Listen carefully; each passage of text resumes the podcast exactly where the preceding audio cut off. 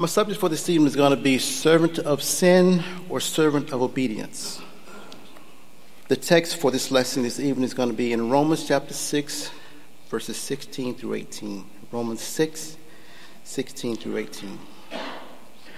And it reads, "Do you not know that to whom you present yourselves slaves to obey, you are that one slave whom you obey, either of sin, which leads to death, or obedience, which leads to righteousness?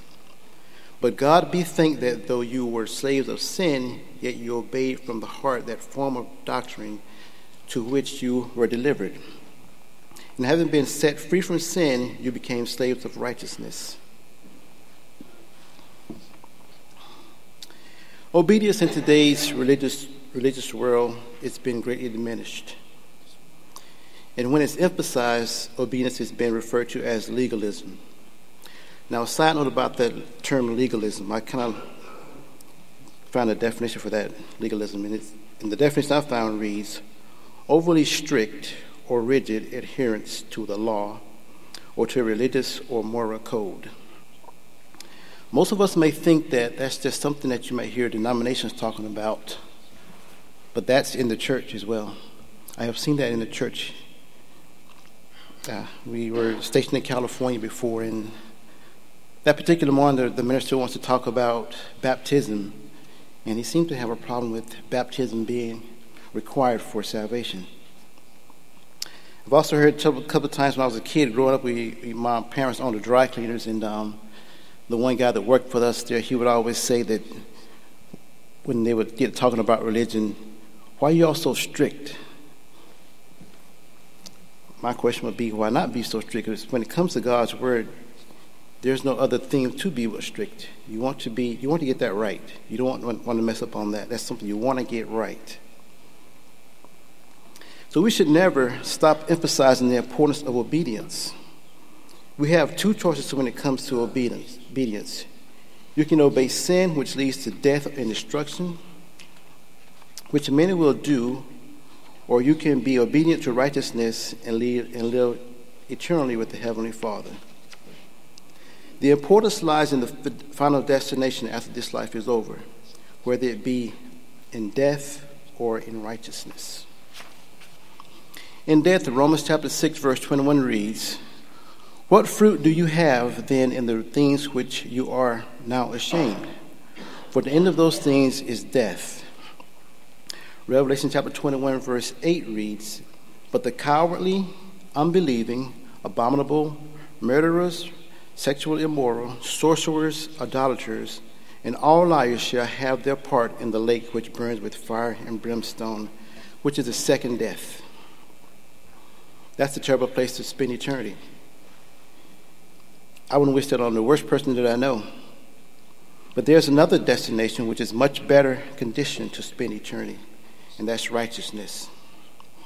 Second Timothy chapter four, verse eight tells us, "Finally there is laid up for me a crown of righteousness, which the Lord, the righteous judge, will give to me on that day. And not to me only, but to all but to but also to all who have loved his appearing." Revelation chapter eight, Revelation chapter nineteen, verse eight, I'm sorry, says, And it and to her it was grant, granted to be arrayed in fine linen, clean and bright, for the fine linen is the righteous acts of the saints. John First John chapter one, chapter three, verse seven, "Little children, let not let no one deceive you. He who practices righteousness is righteous, just as he is righteous." A choice can be made, and the state of a person can be changed. Many have made that choice to change. Most of us sitting here tonight have made that change. We are not always obedient to God, God's words as we are now. We had to make a change. Here's a passage that tells us what a change from a servant of sin to a servant of obedience looks like. First Corinthians chapter six, verse nine through eleven, and it reads, "Do you not know that the unrighteous will not inherit the kingdom of God? Do not be deceived, neither fornicators, nor idolaters, nor adulterers, nor homosexuals, nor sodomites, nor thieves, nor covetous, nor drunkards, nor revilers, nor extortioners will inherit the kingdom of God. I was in that list somewhere before. I was in that list somewhere before. And probably some of you were in that list as well, when you think about it. But then verse eleven comes along. And I like to say that verse eleven kind of bails us out. It says, and such were, past tense. That means that that's how I used to be. Such were some of you. But you were washed, but you were sanctified, but you were justified in the name of the Lord Jesus Christ and by the Spirit of our God. We made the change and became servants of righteousness, and that's how we live our lives now. Colossians chapter one, verse thirteen says, He has delivered us from the power of darkness and translated us into the kingdom of His dear Son. In making that change, this act must be done without hypocrisy, without reservation. There's no holding back.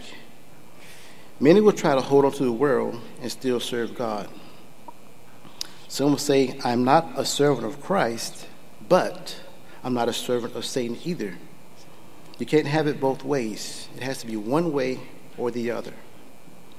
You're going to serve one or the other, whether you claim one or the other or not. You can't have both. You have both ways. You can't serve both of them. Matthew chapter six, twenty-four reminds us that no man can serve two masters, for he will hate the one and love the other, or he will be loyal to the one and despise the other. You cannot serve God and mammon. But once the change has been made, there is nothing, there's no turning back to the former way of living. It is now a thing of the past. Luke chapter nine, verse sixty-two states, No one having put his hand to the plow and looking back is fit for the kingdom of God. Jesus knew the pressures of man and what he would encounter as we try to follow him. These burdens come from many directions. There are social issues, family issues. We face them each and every day. Thus the metaphor of a man plowing in a straight furrow. One who plows must look before him